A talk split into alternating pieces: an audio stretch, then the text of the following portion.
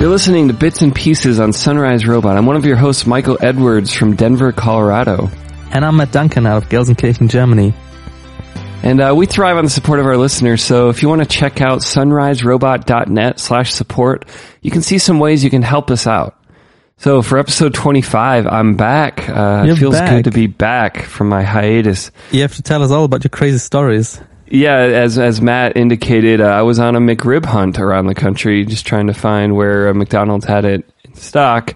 And uh, actually, no, I was in Michigan and Ohio to, uh, visiting some in-laws. Uh, Shelby's family, her sister was having a wedding reception, and yeah, it was a vacation for me.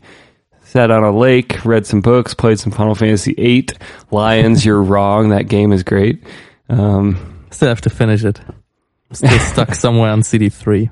Maybe tonight's the night. tonight, some sh- shitty club song. Okay. Um, I'm gonna make that. I'm Yeah. gonna make a shitty pop song about finishing Final Fantasy VIII once and for all after Tonight. starting it 10 years ago.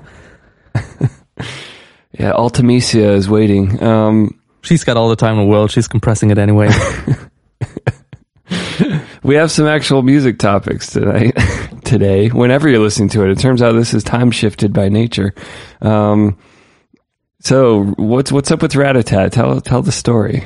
Um, yeah, I mean, I told the story last time about um, faking a song by Ratatat more or less, um, or making a song that sounds pretty much like them, and uh, this whole copyright notice story with their label. And during the show, I discovered that they were doing an AMA on Reddit, and I was prepared. I had my question and my post prepared, and um, I was just waiting for them to to announce that there's now uh, the AMA starting. It started 15 minutes early. I still discovered it. I was like the fifth person to comment. Um, I had I had you guys help a little bit out to make it visible, and um, well, there was no response at all, just none, and.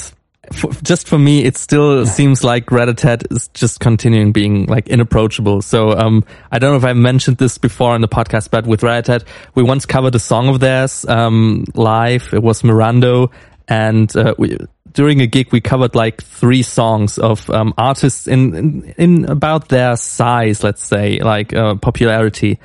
And only one of those three bands actually responded in any way to what we did. So, um, Ratatat in my mind already had this inapproachable, uh, status. And yeah, sadly it keeps on going. Um, I don't know. I just, uh, as I said, some, uh, I think it was on, I think it was back in the day on, on the pseudo show where you had me as a guest. Um, I said like, I, I don't want them to be like, wow, this is amazing. You're so great. Hey, let's do a collaboration. I just want just a little nod of appreciation, just a little bit of, yeah, we've seen this. Uh, like completely neutral. That's okay. That's all I want. But I have to say that, um, I, I'm assuming it probably has a bit to do with their label. So they sat in the offices of XL Recordings. And when I uh, emailed back and forth with this person from Beggars Group because of the copyright notice, she said that actually somebody at XL noticed my my video on YouTube. So I just gotta have to assume that they know about this inc- they knew about this incident and just thought, yeah, let's not give this more exposure. As if a comment on a Reddit thread somehow gave you maximum exposure because I got 400 more views overnight anyway through YouTube alone. I didn't, I didn't have to get any Reddit exposure for, for this song to, to attract some views. So I just think it's, I, I was really hyped to, to, for, for this AMA and I got nothing out of it. And I don't know. I noticed early on that um, it looked like when the AMA actually started, because I refreshed the page, I'm sure as you were doing madly, um, it, it looked like they did a top post, and a lot of the initial questions were replies to Ratatat's first post. And it, and I didn't know if like their attention was focused on we posted, hey, we're here, guys, and then their the, the first questions they actually looked at were Yeah. nested under that, and then they maybe never got to the in- initial Probably. questions that were. Um, so I, I'm actually throwing in the show notes a link to pseudo show episode four. It was green check marks. It was back in our Final Fantasy 14 days. Um, if you want to hear Matt on the pseudo show. Um, Well, it seems like that that's a, a, topic that maybe we'll have some reason to talk about later when I get to the, the crazy post-capitalist rant thing. But um, just artists being accessible and and you know what what are you exchanging? What is the economy of your work and your art? Yeah. Um, Anyway, we'll save that for later. We've got Tidal to talk about. well, not Tidal in particular, but maybe maybe we'll put this to rest by going to one of the biggest sources of this snake oil and this misinformation.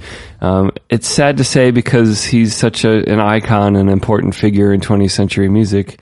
Neil Young, you're still so wrong.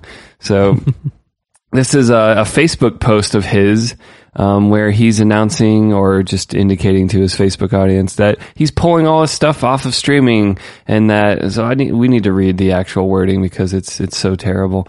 Um, yeah. So here's his post. I was there. AM radio kicks streaming's ass. Analog cassettes and eight tracks also kicked streaming's ass and absolutely rocked compared to streaming. Streaming sucks. Streaming is the worst audio in history. If you want it, you got it. It's here to stay. Your choice. And he goes on and on about how it's, it's how he's preserving his life work the way he wants to. Um, so where to start with the bullshit? let's stay, let's start with, um, have you ever gotten a high fidelity AM signal anywhere in the world with any equipment at all? No. No. I rest my case. There's only sentimental reasons to like the terrible quality of radio signals. Yeah, and, and it's not also uh, it's not only the medium in the way it's delivered, but it's also AM radio is usually linear programming. You not you don't get a choice in what you're hearing. Um, maybe people are also going for other mediums because they have a choice of what to hear. Um, if there is a radio station, ex- ex- especially for me, and somebody's sending that over the AM radio waves, maybe I'm going to listen to it. But sometimes I want to pick and choose, and AM radio is not providing that. Are you saying you're not listening to Beats One all day, every day? I don't know. Has it launched on Android yet? I would give it a chance, but probably no. um, well, as, as fun as the, the initial post by Neil Young and how wrong it is in the first place, we have some lovely comments. So tell us about some of these that you've got here. Oh man. Um, so somebody was critical of the post, somebody who was a little bit older. So, um, he, he was saying that I don't like my, my CDs getting scratched, my tapes melting. I've never had that, but I can see that happening. Um, he invested a lot of, into his discography. He, as he said, uh, like, uh, I contributed around 2K to the Neil Young Retirement Fund. Um, and so somebody else replied to that, and I'm just going to read this here, um, because he said something about digital downloads. Um, he, so Neil Young, said nothing about digital downloads, only streaming where the fidelity takes a huge loss because of the fact that the file is being sent, read, downloaded, and played at the same time through a program that's also using the same data to run itself. wow. Huge, in quotes, huge, huge. loss. wow. Um, so, okay, to, to, be fair, just for his first point, um, Neil Young, he, he famously did this whole thing with the Pono player. So, of course, he he's okay with uh, with files that are lossless that you're playing from a high quality source through high probably high quality speakers or headphones. So um, that's all fine, but saying that streaming is inherently lossy just because it's streaming, like as if my MP3 player is, or my, my, my phone is struggling, really struggling yeah. to play this file while it's downloading the rest of the file and maybe checking every once in a while if I'm getting a phone call. Like this is yeah. the typical thing where people have absolutely no idea how streaming works or how, how the technology yeah. behind it it's works. Not like a torrent where you don't really have a, any complete part of any of the file. But even then, even if you had a, a, part of the file that that's that's there, it has a set quality, and as we've learned from Tidal, you can stream lossless. Now we've gone into depth of why this is still pointless, but even even then, streaming doesn't mean it's lossy. It just it in a way it, downloading like, is streaming. It's just that you're playing it back once you finish downloading. Let's be honest. Yeah, playing a CD is streaming. It just yeah. happens to not have network latency. right. So if you're putting a CD in into your CD player, um, it's reading it right from the disk. Now there might be some buffer. We've all had this disk man that had buffer, um, like what, what was it called, shock resistant something something. Um, where And guess what? Streaming services have a buffer. It's called Yeah. download it. so so back in the days when I first had a Discman and that it had this uh, shock resistant thingy in it, my my child brain was always like, oh, so um, it, it had it had to have some time to actually build up. So there was like a little meter filling up where I knew if it is full, I'm secure for like ten seconds. And in my mind, it was almost like, okay, there are like some kind of airbags in there, slowly slowly blowing up, so it, it doesn't get shocked. But by now, of course, it's just that it has a buffer and it loads the song in advance. So if it has some problem reading it, you still have the next 10 seconds in memory already. And guess what? Every, everything does that nowadays. And Yeah. that's also, as you just said, it's streaming just from a different source, not over the internet, but, uh, and even if, especially if you're doing it over the internet, your buffer has to be huge because for some reason, something can drop out. If I start playing a song up here in my, in my apartment and I, I leave my house to go shopping, and this song hasn't downloaded before. I have like my whole flight of stairs that I have to go down where this song can't be downloaded. But get what? Guess what? Spotify buffers the song, so it has no problem playing it back. Yeah, so many of these annoying arguments just are based on not understanding how things actually work. Yeah. And they get perpetuated because there's most people don't really have any clue how streaming or CDs or tapes or any of this technology actually turns little, whether it's little magnetic bits in tape or little pits in a CD that get scanned by a laser. Like none that's way over the heads of almost everyone. So you can perpetuate this this nonsense, and they they don't know better. And ah, it's frustrating. What do you do with this? What, what do you do? I mean, I, I really don't want to be all this elitist about, oh, I know how this technology works. I really want everybody to know how this uh, technology works. I want everybody to be at least somewhat interested also in finding out how this technology works. I mean, I get why, um, it's so comfortable being able to use some technology without having to know how it's working. I mean, that's the whole point of, Yeah. um, I know when you're programming using other people's libraries, I don't have to worry about how he does this thing. At least as, as long as there's an interface where I can say, I want to plug this in and get this out. And that's how technology works. It's okay. But as you start building up some arguments like this, like we've had here, I think you are, um, in duty to learn something about this before you start spewing bullshit about it. Yeah, I think the good news is we don't have to worry too much because streaming is winning. It's Yeah. been winning for five years or so, or however long Spotify's been around. And uh, the convenience and being able to choose what you listen to and you know go anywhere with it is that's already going to win. So it doesn't even matter. Um, Yeah. The audiophiles, the the misguided audiophiles, can pay more for their stuff, and I don't care. Yeah. Uh, so maybe we'll put lossless to rest for a while Yeah. until there's something notably. Until there's really fun news about Tidal again. But yeah, let's let's just um keep this lossless debate on the side for now and go to optical audio cables, the new snake oil on the market. Um, so I found this Kickstarter. I actually looked for a Kickstarter project because I wanted to know if there's an update on this hair device that we talked about. So I found these cables that are, as the description says, purely analog. And guess what else is purely analog when it comes to cables? Tell me, you're a, you're a guitarist. You, wait you, for it. Wait for it. spoiler alert. Regular audio cables are analog. That's right. But these, now there's a difference. These are optical and there's light Oh. going through it, which on the face, on the surface, it sounds cool. It sounds like cool technology. I mean, they look pretty cool. Not in the video. In the video, they kind of look like glued together with a piece of plastic, but on, on the designs look stellar. So I'm, I'm okay with this. The problem I have with this is, I mean, let, let's skip right to one of the last points I've, I've noted here is apparently, and I mean, yeah, we already know this, being humble just doesn't sell at all. You have to be always promising like this is revolutionary or this is like a new thing. You have to always Yeah. uh, contrast it with the thing that came before it. And I can understand that from a from a marketing standpoint, but just don't don't fake anything, don't lie, or just don't boost anything Yeah. too much. So w- why am I complaining about this? they're doing some comparisons, uh, audio comparisons, and also there's a video now with video. You already have a problem here that the bitrate is not good enough to to have actually pristine audio. Like seriously, we were just talking about streaming, but in this video, the it's not the best. Sound, yeah, a lot of like built-in web players for video, and even on YouTube, if you don't switch to HD, I think sometimes you're getting yeah. a a 128 or worse kilobits, yeah. and you can definitely notice sometimes. Yeah, and YouTube you have to switch, I think, at least to 720p to get really good, like almost sounding like lossless uh, audio. But um, the, the, the problem I had with this was that when they were so there were two comparisons. Uh, one in the video where they compared just the clean sound, one with the copper cable with a regular cable, and one with the, this light lead, light lead lead. Um, and so the difference is really not noticeable in this one.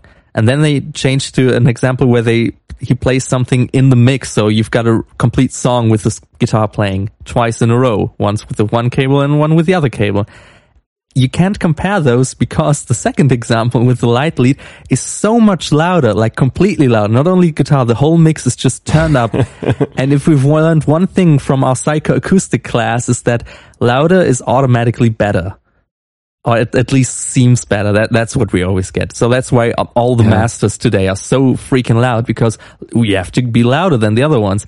And I just feel like if you're a company that's doing something like audio technology, you know about this. So if your video has two examples with a different volume, I just have to assume you did that intentionally. They just didn't like, oh, this one's louder. Yeah, I don't know. It's okay. Like so many people, you, you watch videos in YouTube with the best cameras, but the sound is so shitty because nobody really cares about the sound. This company has to care about the sound and it sounds, it, you can't compare those two with a different volume. And and then you have the other this other comparison in the description with two uh, audio players, just one with a regular copper cable and one with a light LED. So the difference between the two is that light lead has a lot more treble in it. So yeah, in, in comparison, it sounds like there's more going on, which is okay. but the thing is, they're just saying, okay, they used the same settings. Now, who's to say that they didn't just um, turn down the treble so when you get the really trebly signal from the light lead, it doesn't sound too ear piercing. And in effect, because they use the same settings, the, the nine inch copper cable is uh, uh, just sounds dull. Um, just as a comparison, when I bought my Telecaster um, one and a half years ago, I I put that into my regular I connected that to my regular guitar amp with the same settings and it sounded so bright because well the Telecaster is a lot more bright. That's what it's known for. It's it's really bright guitar. So I turned down the equal uh, the tone knob to, to to turn down a little bit of the treble. And that that now the thing is this doesn't mean it's better. It just means that there's more treble in it. You can different always preset. The, yeah, it's a different preset. Um, I'm just I'm just not completely sold on this. So you've been complaining about the marketing thing, and there's one other annoying thing in here is that they, uh, to me, this just bothers me. He says light lead has a rich quality like vinyl with the clarity of optical fiber. And I just, I don't know. I feel like I just want to set the record straight again. Vinyl is not the, the golden, perfect snowflake of audio. I don't know where my metaphor was there, but, um, vinyl is not shouldn't be put on an altar. It's just one other format. People have an insane nostalgia for it, and I like them because you get giant square artwork when you buy vinyl, and then I just put the record to the side and never use it. And uh, uh, I, like, I get why they made this comparison because people kind of worship vinyl, but it's just another format. Stop it. Yeah. Um, but all that said, so we were complaining about how they're marketing this. Um, and the snake oil comes because of their, their insane claims and their, and their, uh, disingenuous comparisons. But is, I mean, are there benefits to this product? Are there things that are actually could be good? Um, yeah, so they summed up a bunch of these and I can actually see how those are really an advantage. So first of all, yeah, you can get longer cables without any issues. And I never had the purpose for this, but I know there is a purpose for really, really long cables. So this is okay to me. And also you apparently don't need a DI box for this. So you can just straight record from this audio jack into anything. And this is good. This is one piece of equipment uh, less when you have to deal with this thing.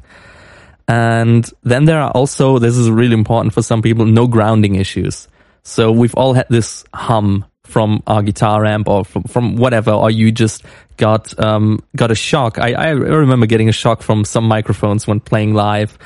And it's always nice to not have to deal with this. I've never played with a dual amp setup, but apparently there's also some grounding issues when you're hooking up the two amps. I've, I actually have ne- never had to deal with this but I can see where this is going. So, as I said in the beginning, being humble just doesn't sell. If they had just listed this, okay, this means you can have this and this and this, this wouldn't sell. I mean, it already isn't really selling. I mean, how how far is this is this uh, Kickstarter? They don't have yeah, two thousand six hundred British pounds of fifty six thousand.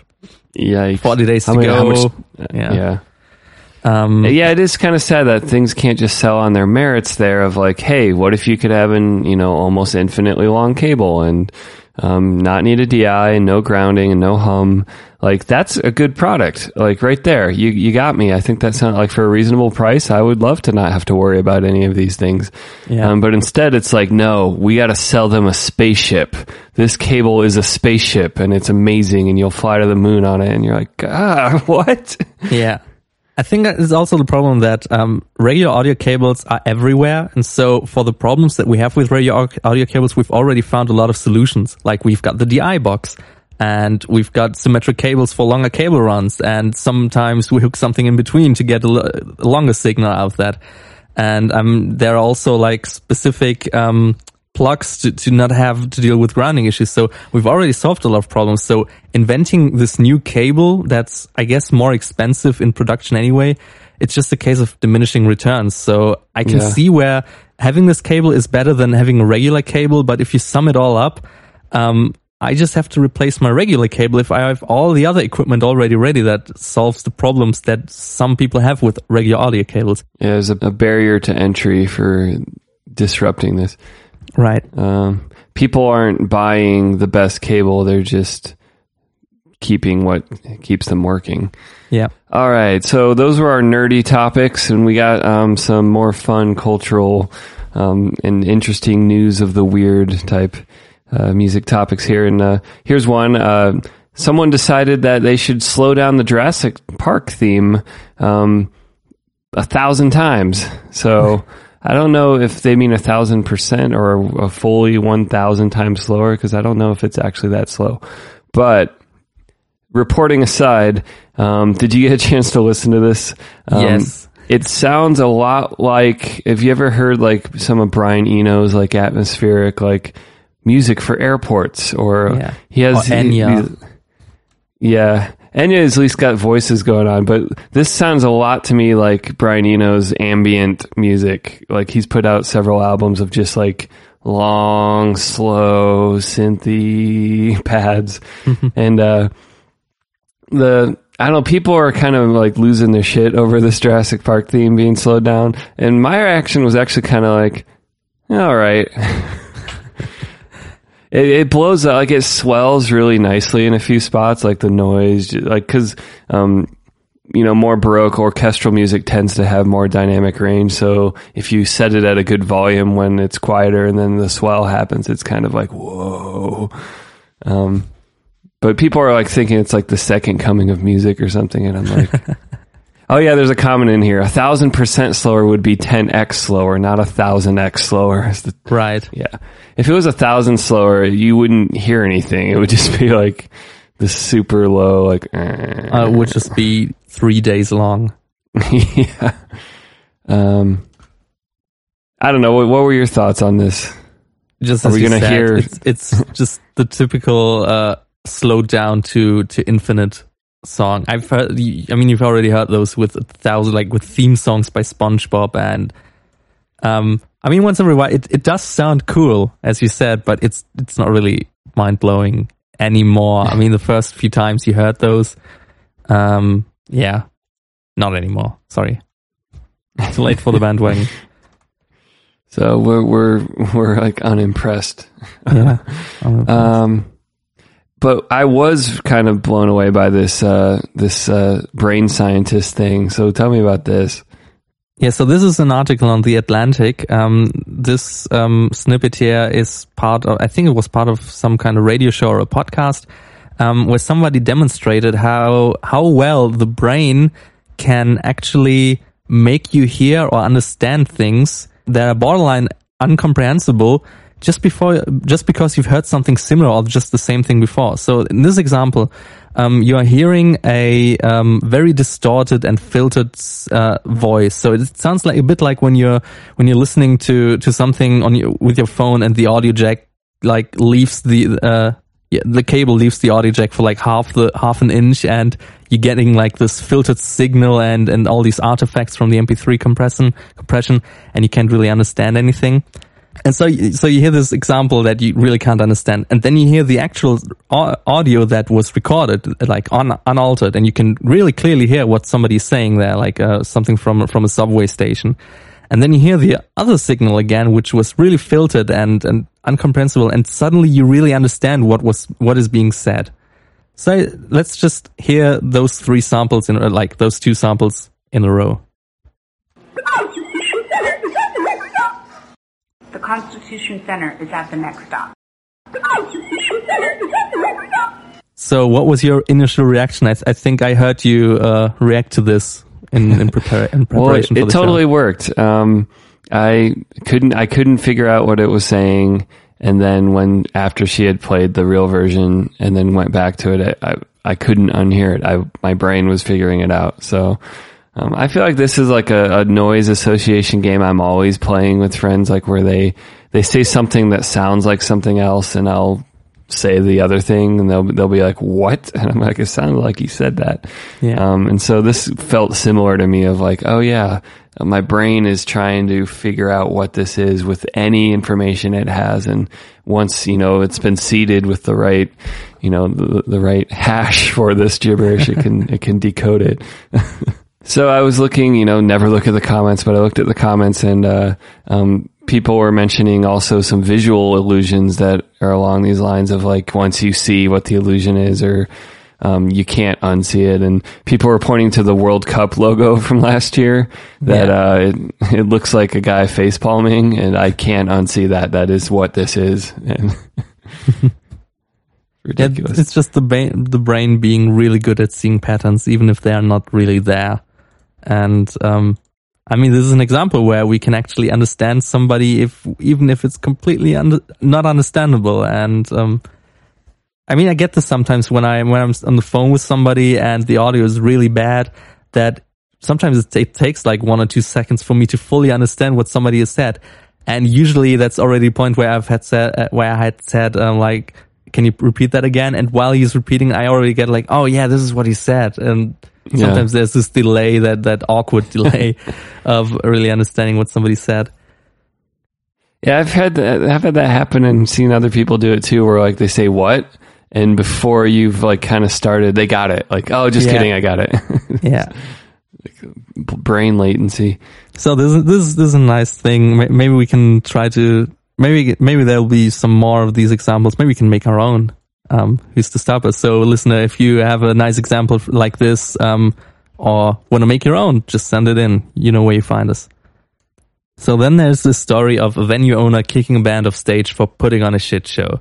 This is, um, I think, pure justice porn for everybody who's had to deal with a shitty band who didn't show up on time, who played like shit, who behaved like shit. I mean, everybody has once had to deal with people like that. and doesn't even have to be a band. And this is kind of uh, like uh, payback time watching this guy kick this band off stage. And um, so, so this is a video we we link this in the show notes. You really got to watch this. Um, it starts about two or three minutes in, where before that they are just playing this really really phoned in jam to uh, some some standard chord progression, and I can really see where I mean, this guy has already been, must already have been pissed off because of the things that went on before and like them showing up, not, not showing up on time and not doing the soundcheck properly. And then you hear those three minutes of, of just rambling guitar. And I mean, it's, it's technically okay. It's, it's not, I, I don't know. There, there is something to the music that it's not like it's complete shit, But if you're on such a stage and this is what you're playing, like everybody who has an ounce of talent in him would think, I want to be on this stage now. Yeah. Or is that wrong to think? No, I mean it was an unremarkable performance by Yeah. people who probably they they know better. They should be able to do better. Yeah, than that's this. it. We know they should know better. That's the thing. I mean, that, that it's just this contrast of we know that if they are on this stage and have at this uh, record, um, they should be able to do something better than what they are performing there. And they think this is the the tipping point. This was the was the tipping point for this venue owner to start on this tirade and kicking those guys off stage. And it's such a well delivered rant because first he's just like he just walks over to each musician on stage and he's clearly talking to them and just like go get out go get out of here. But then he grabs the mic and this is when you know so you know grab the popcorn. Um, and he's just like I'm so sorry guys I've worked in the industry 28 years I have a reputation and small as it is when someone doesn't turn up for sound check at three and I smile and then at nine o'clock they show up and I have a big, beautiful crowd of people I love, and they come and they fuck my stage. what he said. And he, he goes on and on about, you know, the music is awesome, live music is beautiful, and I got problems, but I'm professional, and I'm sorry, I won't sit here and pollute my venue with this bullshit. Yeah. And uh, the crowd is just clapping, and he's like, "I'll refund Yeah, they're your going ticket." nuts. Uh, he started off with "I'm refunding you" before he went into his rant, which is a good move, but Yeah. uh, yeah, it's it's hard to to get justice porn that good. It's it's rare. Yeah. And also, drummer, the, yeah. sorry. Another funny thing in the video though is the drummer just sits back while he's uh, ranting, and he's just kind of wiping his face with a towel for like five minutes. And I couldn't stop watching him wipe his N- face now I gotta with watch- a towel. And I gotta watch the video again. um, you also gotta add that this uh, concert was not only recorded, it was also, I've read, live streamed on the internet. So people were watching at home probably sat down like, oh yeah, let's, let's watch, uh, let's watch this, um, concert now. And suddenly this happened. So I really like to have to witness this live and being like, is, is this real? Is this like not a, I mean, it could have been an elaborate joke. Uh, Yeah, I think it's it's, just- real. He's just cleaning his face and now he leaves the stage. Anyone who was uh, doing this for a joke wouldn't put three whole minutes at the beginning of nonsense. um, but I, I do think there's an opportunity for a 10 hour YouTube video of a drummer wiping his face. Uh, so just on the same topic, apparently Finland now is uh, giving refunds if it's quote generally agreed that a gig was a failure, and this stems from a apparently tragic 2013 show with Chuck Berry, and uh, they, they take pains to clarify. It's not just you know if one random person's like eh, I didn't like it, they can't get a refund, but if it's a very public and very like consensus building reaction of like that was a pile of shit, then uh, venues will give refunds. Yeah. Yeah, and I and I really can understand this. So so this has now set a precedent and it in this case I think it was because um like his vocal performance was really subpar because of um I think it was a cold or some a, a flu. Yeah, it was a flu ridden performance it says here. So there are a thousand reasons why a show could uh, decrease in quality. It's not only the vocal, uh, just the performance in general. It could also be, I don't know, maybe the lighting, maybe the sound is just really, really awful.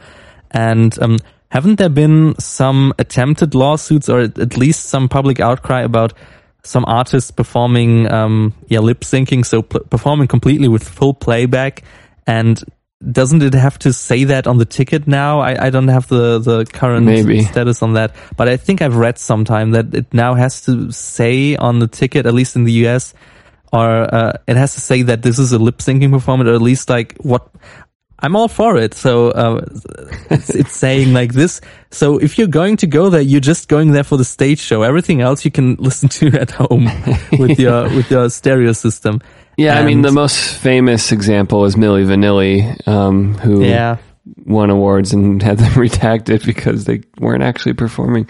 Um, but I mean, like, I think, you know, has Britney Spears been caught? Or, you know, some of these pop musicians kind of get caught every once in a while when the tape doesn't stop or, um, they, you know, whatever, just screw it up and it's really obvious that they're lip syncing.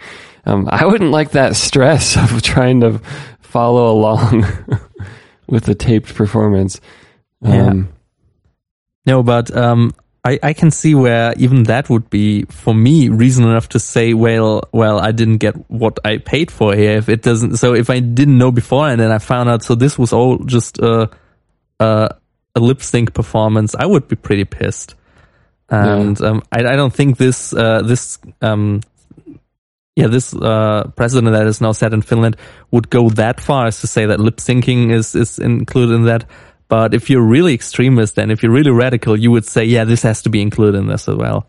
But for now, um, let's say I've seen some shows where I would have said, okay, I would like a refund because this this was really nothing.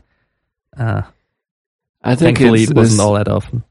I think this is especially for like I, I wouldn't imagine this kind of policy really going into the underground entry level band Yeah. arena because not only are shows commonly kind of mediocre at that level, but um, this is more about protecting expensive concerts and making sure people aren't afraid to go. Yeah. Um, and you know, just a, a little bit of insurance on the like if you know your favorite whatever controversial rock figure shows up wasted and starts throwing shit and then leaves and you're just like what um, you you won't feel like you threw away your eighty dollars or whatever you paid Yeah. So this is a good thing. I can. I think we can all agree on this. This being a good thing. if we if we ever get Shelby on the show she has some great stories from seeing Badly Drawn Boy perform in Michigan at Ann Arbor and uh, how many times he he left the stage and stormed out and came back and would argue with the crowd and yell at them to be quiet and it was just like this belligerent antagonistic performance. Maybe this is know. part of a performance. Maybe this is this is what people came to see. Yeah, I mean, I think she was quite entertained by it, and he still played a lot of music, so maybe it worked out.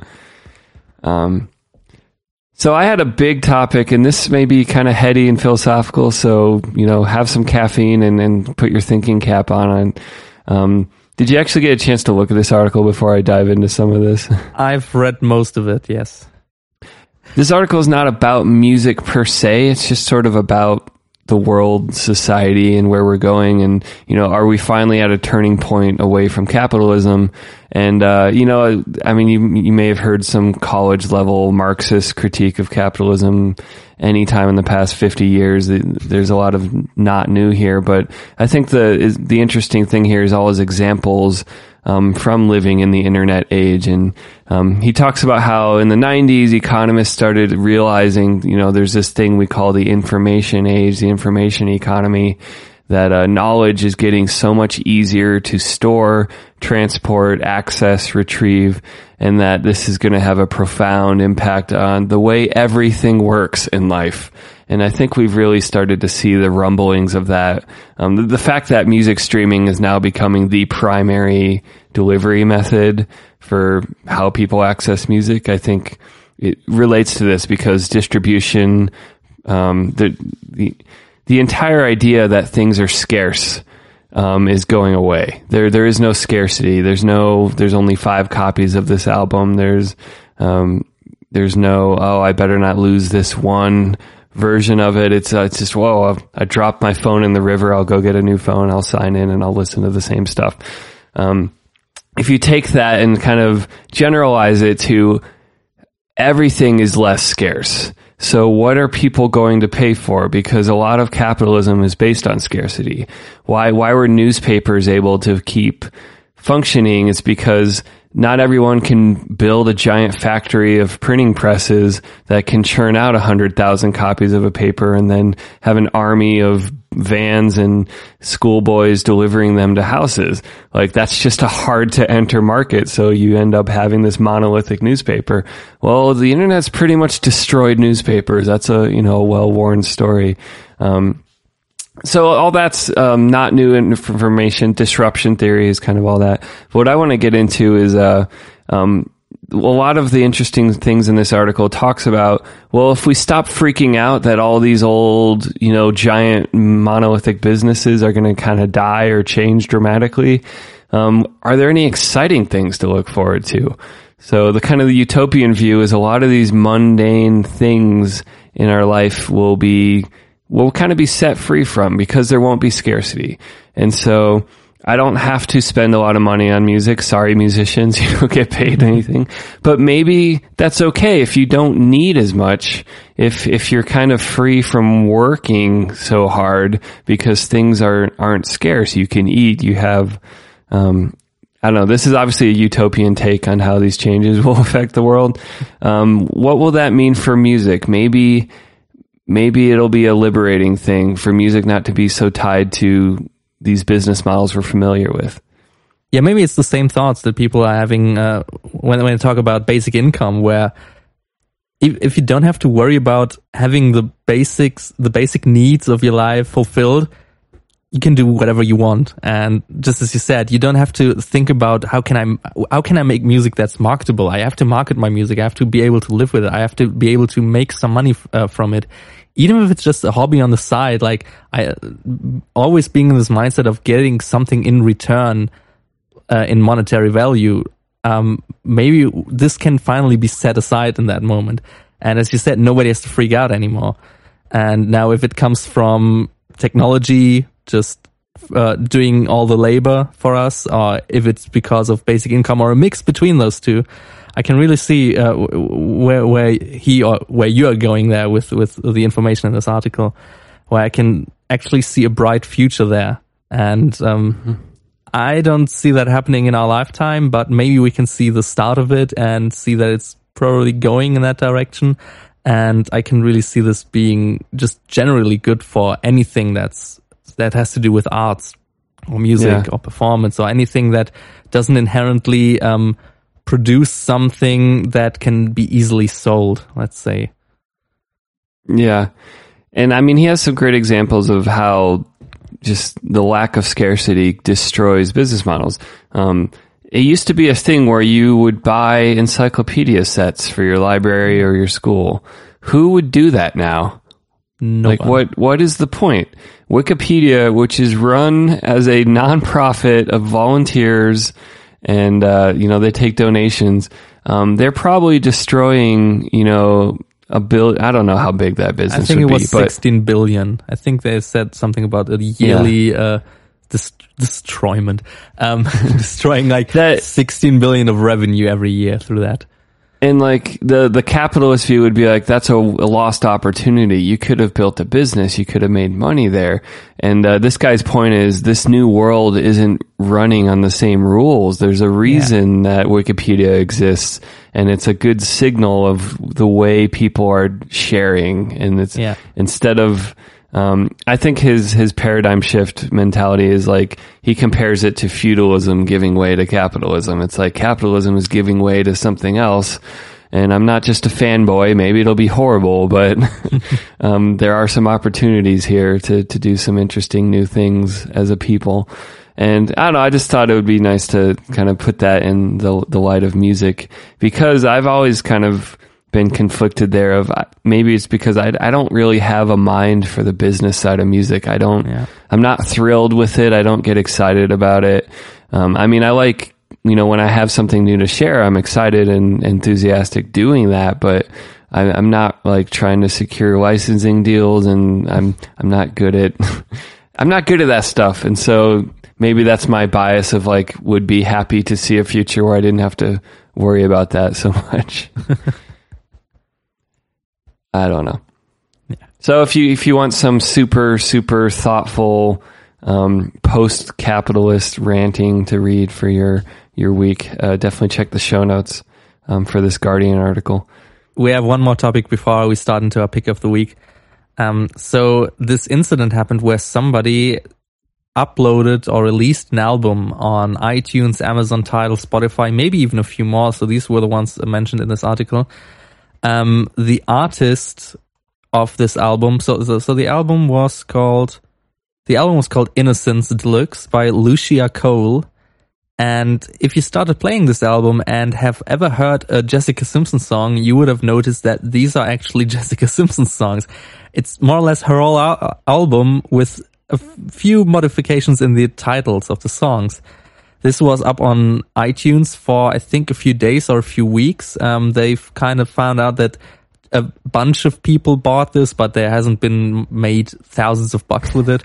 but so somebody just randomly invented a new artist and I think it always it also said that Shaquille O'Neal of all people uh, kind of pushed this album on Twitter a bit. Why I don't know. Somebody I, I guess I don't know. Did somebody pay his PR for, uh, manager to to make him say that or something, or did he just randomly stumble upon this? Like maybe that happened. Maybe Shaquille O'Neal was browsing the news section on Is it- iTunes and found this. So, just to, thinking of what Jessica Simpson's music is like, is is a Shaq endorsement like really valuable if you're doing this like girly pop nonsense? Yeah, Like, yeah, you got to get Shaq. I mean, you can fit three Big Macs in his shoes. I really want that guy saying my music is good. I ju- uh, just pulled up the, the tweet here. Support at Le- uh, Sing Lucia Cole new album Innocence available now everywhere. Smart URL. Blah blah blah. Can you say new Mariah Carey? It's fire. So this sounds really pre-written by somebody else. it's just fun that somebody invented an artist. So her, her Twitter is now locked down. You can't find anything on there. Um, nobody knows who this person on the photo is. Maybe that's the person behind that. Maybe it's uh, some some random photo somebody pulled off some uh, photographer's website. I don't know. But apparently, it's really easy to get somebody else's music on such platforms without any checks. But I mean, everyone like the comments were all like full alert, like this is the new digital age where everything's a fraud and blah blah blah. And How often has this happened? Of course, that's the the voice those guys use when they talk. Um, and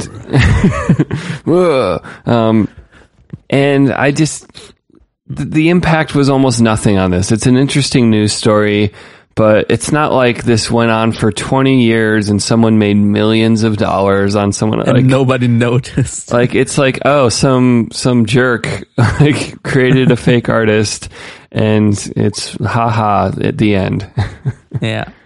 So this really shouldn't be blown out of proportions, but it's it's just fun to think about how I could just I could just get any CD I've got here, uh, maybe say like yet we'd probably have a better chance if you pick an artist that's not that well known, but then you also don't have the chance of selling as much records that way.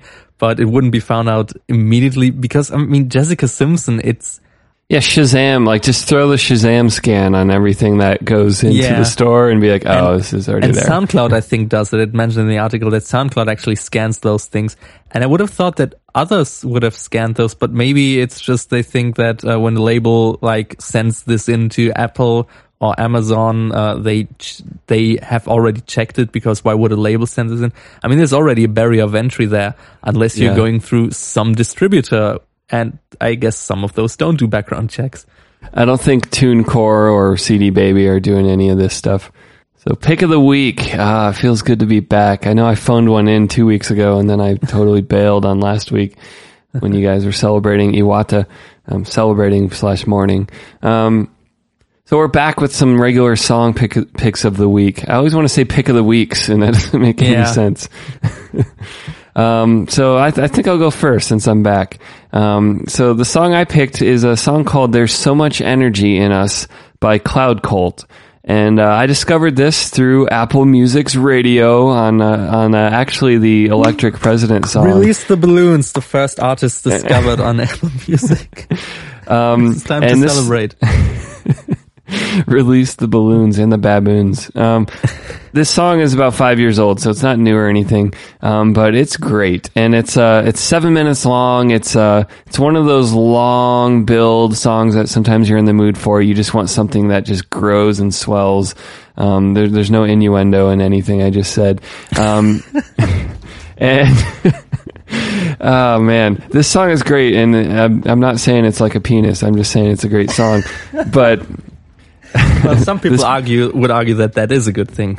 Oh, that's true. Um, this if this band ever hears this, they're gonna love this. Um, Completely derailed. yeah. Uh, I don't know where to start with this. I mean, there, there's lots of interesting elements, but I don't know if any individual thing is that important in the song. It's just it it it explodes so well by the end of it. Oh, this is just wonderful. Let's just Please hear a little play bit. the sample. okay, play the sample.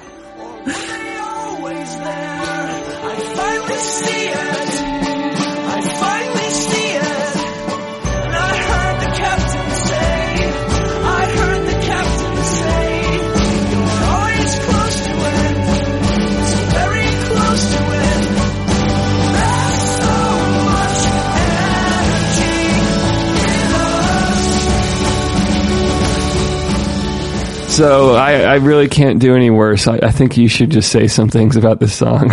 I'm really gonna try to use as much music terminology as possible, not to fall into the same same trap here.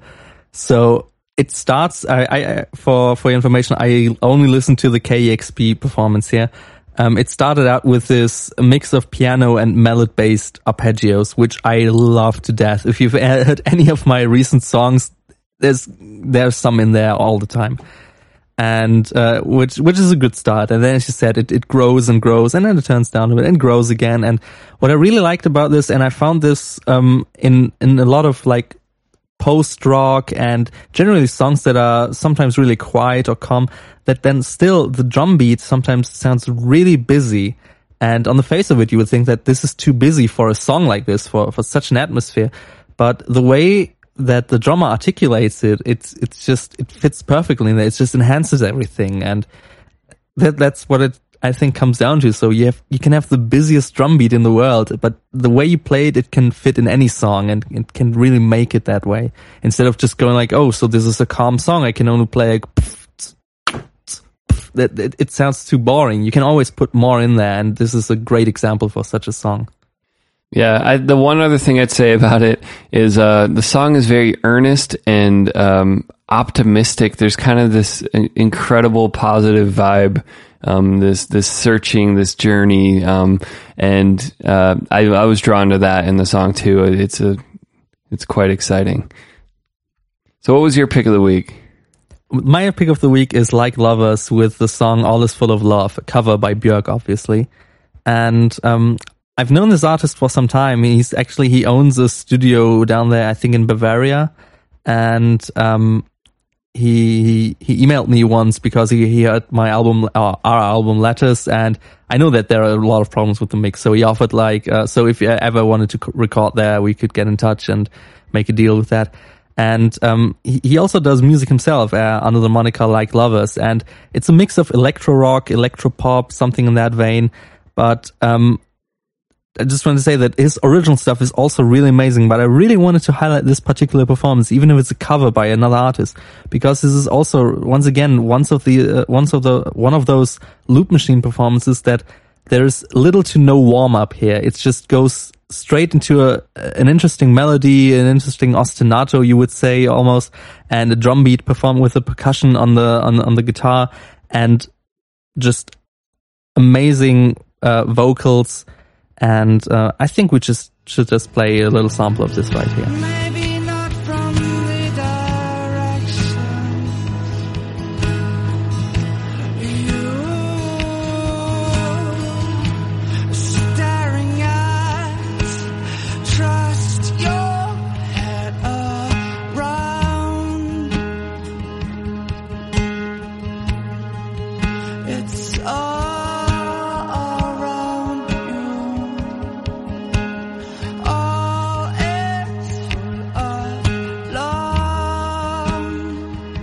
So yeah, what did you think of this song? Um, the the thing that stood out the most to me was the I would describe as extremely tasteful use of reverb on his voice, and it's it's a it's a prominent use of reverb, but it it somehow doesn't become overbearing. It just uh, it stretches his voice out behind him like a trail, and uh, you know, kind of evolves as the song goes on, and and um. I, I I just really noticed that and thought it was you know it was a clear sign of his attention to detail. Yeah. Yeah, I and I can attest that the the, the things he's mixed and the the the records that came out of this studio, some some of my favorite artists, um, Mutiny on the Bounty, like some mass progressive rock, um, really turned out really great uh, from from this studio. So he he's really got that down, and but also like the performance. So this is a guy who, who really does everything, and I, I really like that. So I just wanted to highlight this performance because this is where you can actually see, really see the way that in this raw performance how great it already sounds and how great it already is. All right, and with that, we've had episode 25 of Bits and Pieces. Um, as always, with these picks of the week, uh, we, when, when possible, we put them on our playlist, which we have on Spotify. And now I'm also maintaining the Apple Music one. I'm assuming the software doesn't, you know, screw up and ruin it and erase my, my then I'll probably stop doing it. But anyway, we put these songs on the playlist so that you can check out great music that we curate every single week. And uh, you can find a link to those along with every other article we talked about at, at, in our show notes at sunriserobot.net slash bits and pieces slash 25. Now you may be listening to this episode on the web, um, which is great, but uh, the best way to, to keep up with our show is to subscribe with a podcast app. So if you're on iOS, you've actually got a built-in podcast app or my personal favorite, uh, you can download the free app Overcast. Um, it's a really great podcast player. One of the best things is they have the, the way it does the speeding up if you want to hear things faster. Um, it's it's really smooth, really well done. Um, if you're on Android, you could use Podcast Addict or Pocket Casts.